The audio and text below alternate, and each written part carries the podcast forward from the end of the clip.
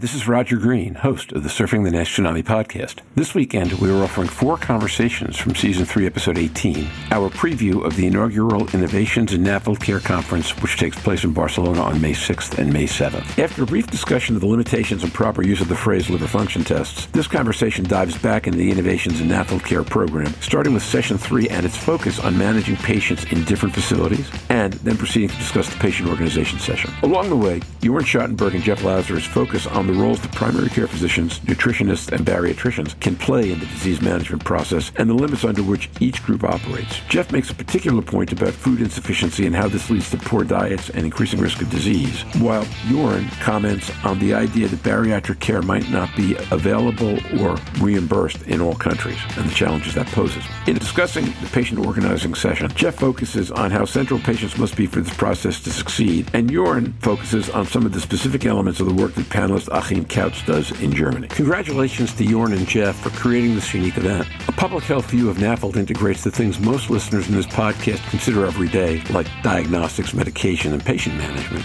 with an array of consensus building and public sector education needs like guidelines and endorsements we don't think about all that much. It's a different look. So sit back, listen, enjoy, learn, and when you're done, join the dialogue on our LinkedIn and Facebook discussion groups.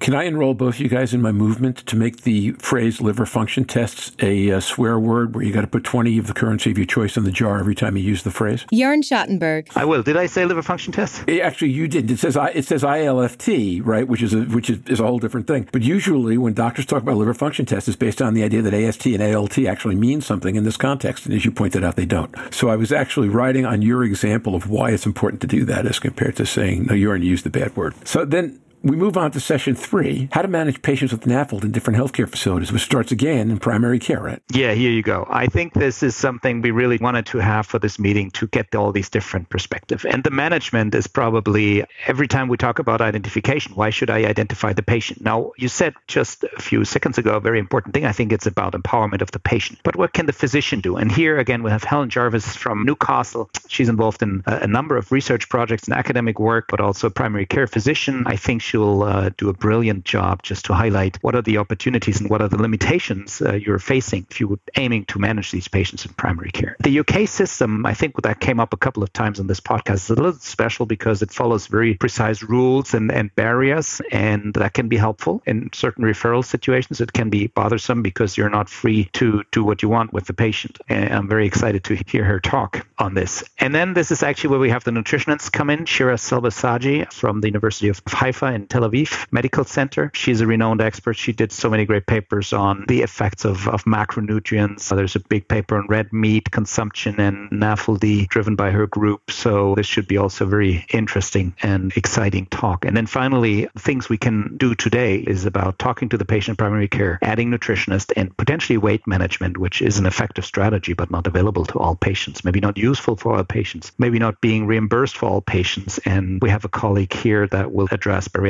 interventions, may it be endoscopic or even surgical. Jeffrey Lazarus. One of the interesting things Shira and her research group are doing as a nutritionist, you know, and linked to, to a liver unit, they can engage at the individual level how to improve your, your diet. And we know that that's challenging in the longer term. And they're looking at studies, uh, you know, about, about how to facilitate that. But she also looks at structural issues. And she was a part of the EASL Lancet Liver Commission and raising, you know, really sounding the alarm on like ultra processed foods. And like Jorn said, studies on red meat. But I mean, there are just issues where it's just, it's hard to eat a healthy diet, even when you try because the food isn't always easily available. And if you don't have a lot of money, often the food is of worse quality. And we know that ultra processed foods are often quite inexpensive and some of the most harmful, harmful things to be eating. So she's, she's looking at things really from an individual and a, and a structural perspective. And she'll be getting at that in her talk so we can change things one by one, but also in one go. I'll be intrigued to hear that. I mean, as, as we all know, my microbiome is getting a lot more attention these days, and microbiome and the kind of things that Dr. Zelber-Sagi talks about have a bunch to do with each other. So I'll be interested in that. From the perspective of the podcast, one of the most successful episodes we had last year was the seven o'clock talk, the uh, Dr. Crespo's, uh, Professor Crespo's talk about bariatric. And what we were talking about was the Splendor study at a Cleveland clinic, where they were able to show that if you could, through bariatric surgery, cause a 20% drop in weight and hold it for 12 months, you could regress F4 back to F3 in a significant portion of patients. So uh, I'm wondering whether this talk is targeted at that kind of thing or something a lot more basic. Where do you expect the talk is going to take you? Yeah, I think the talk will go directly to the clinical evidence we're seeing. It will review the studies and meta analysis in bariatrics, but it will also talk about the endoscopic procedures and how the NITs that we have available are changing. They're now histology based trials. So it will review the evidence because we want to be practical and we want to send the message on what can be done in the management today. This is something that um, will be very conclusive in this case. So before we go on to the second day, simple question. If the target attendee walked out of the first day's session with a thought balloon hanging over their head, what would you want that thought balloon to say? For me, it would be something along the lines like there's a lot more to fatty liver disease than I realized. There's a lot more my colleagues and I can do. It's not all hopeless. On the one hand, we do need to change the world, but there's also a lot of changes we can make um, stepwise.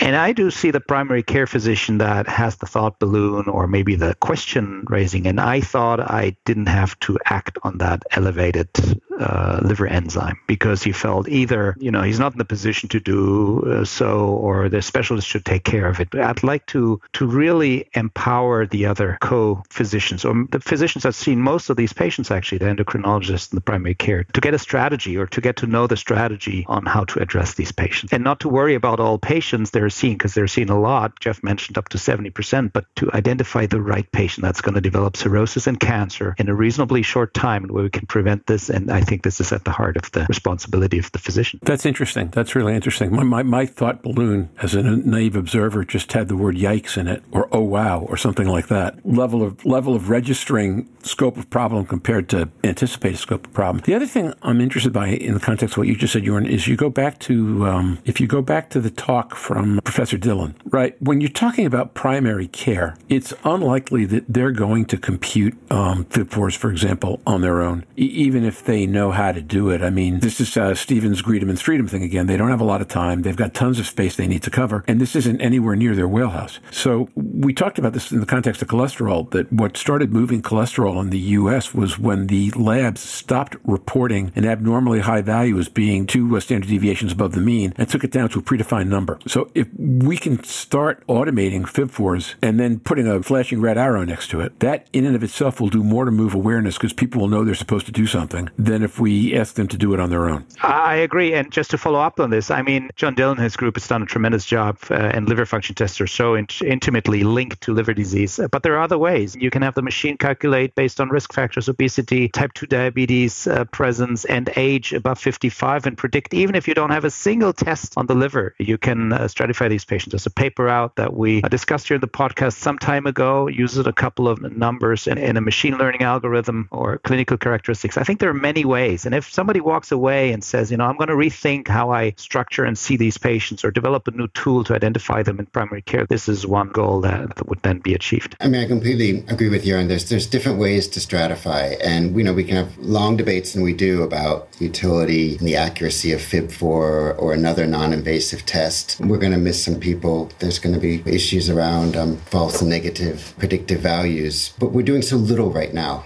and there's a lot we, we, we can do. And I think we're, we're you know we're at that stage where we're, we're not even doing some of the basic basic stuff. And there I look to. I understand it's a challenge at the you know, primary care level and general practice, but I certainly look to the diabetes field and endocrinology to be doing a lot more among their patients. Even though I know there's often willingness, but many of them are also have their hands full. Well, theoretically, better tools will help, right? Which is why you get back to things like automating lab scores and, and, and rethinking when to get people to pay attention, which I always thought has been huge. Attentive to calendar, let's move on to the second day, which starts with a patient organization session. Interesting title. What did you have in mind? Well, Jorn's going to chair, so I'll turn to him to say more. But um, for me, it's just essential to make sure that um, the patients, that community groups are involved in in everything we do, and certainly every every meeting, and to the extent possible, even some of the papers um, and research um, I'm, I'm involved in. So we want to have the patient voice. We want that patient voice to be mainstreamed throughout the events. I mean, the patients are invited to be there the whole time, and I think this will be a meeting that will be of particular interest to them because there'll be many sessions that are a little less clinical than at, than at some of the large liver congresses where they may not always be able to. Some of them may not be able to follow. So it's really I don't mean that in any disparaging way. I can't follow them all either. We just want to make sure that the patients also have a specific session for their voices because in a way we could say the clinicians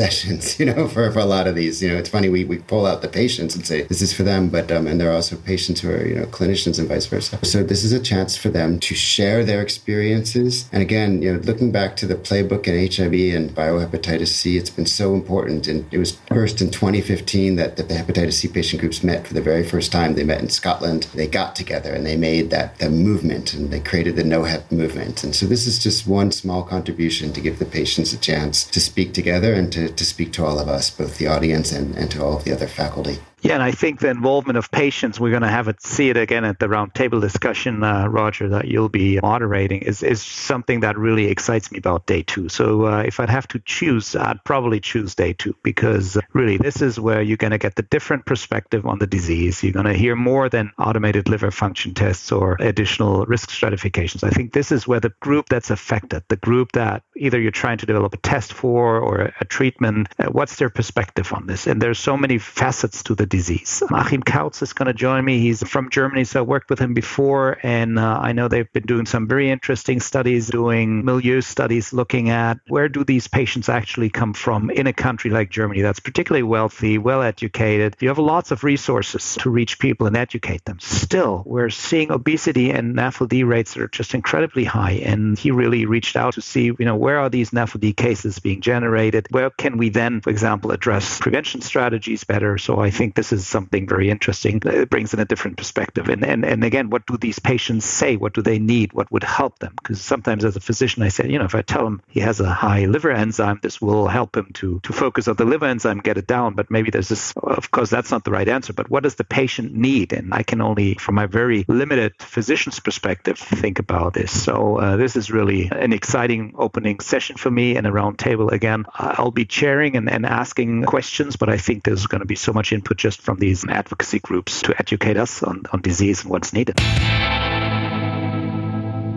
And now, back to Roger. We hope you've enjoyed this recording. If you have any questions or comments about the content of this conversation or the entire episode, please send an email to questions at surfingnash.com. We'll be back next week to discuss what the leaders of the NAIL NIT initiative believe we might learn from their retrospective analyses. We may also have some news for you at that time. Until then, stay safe, surf on. We'll see you on the podcast. Bye bye now.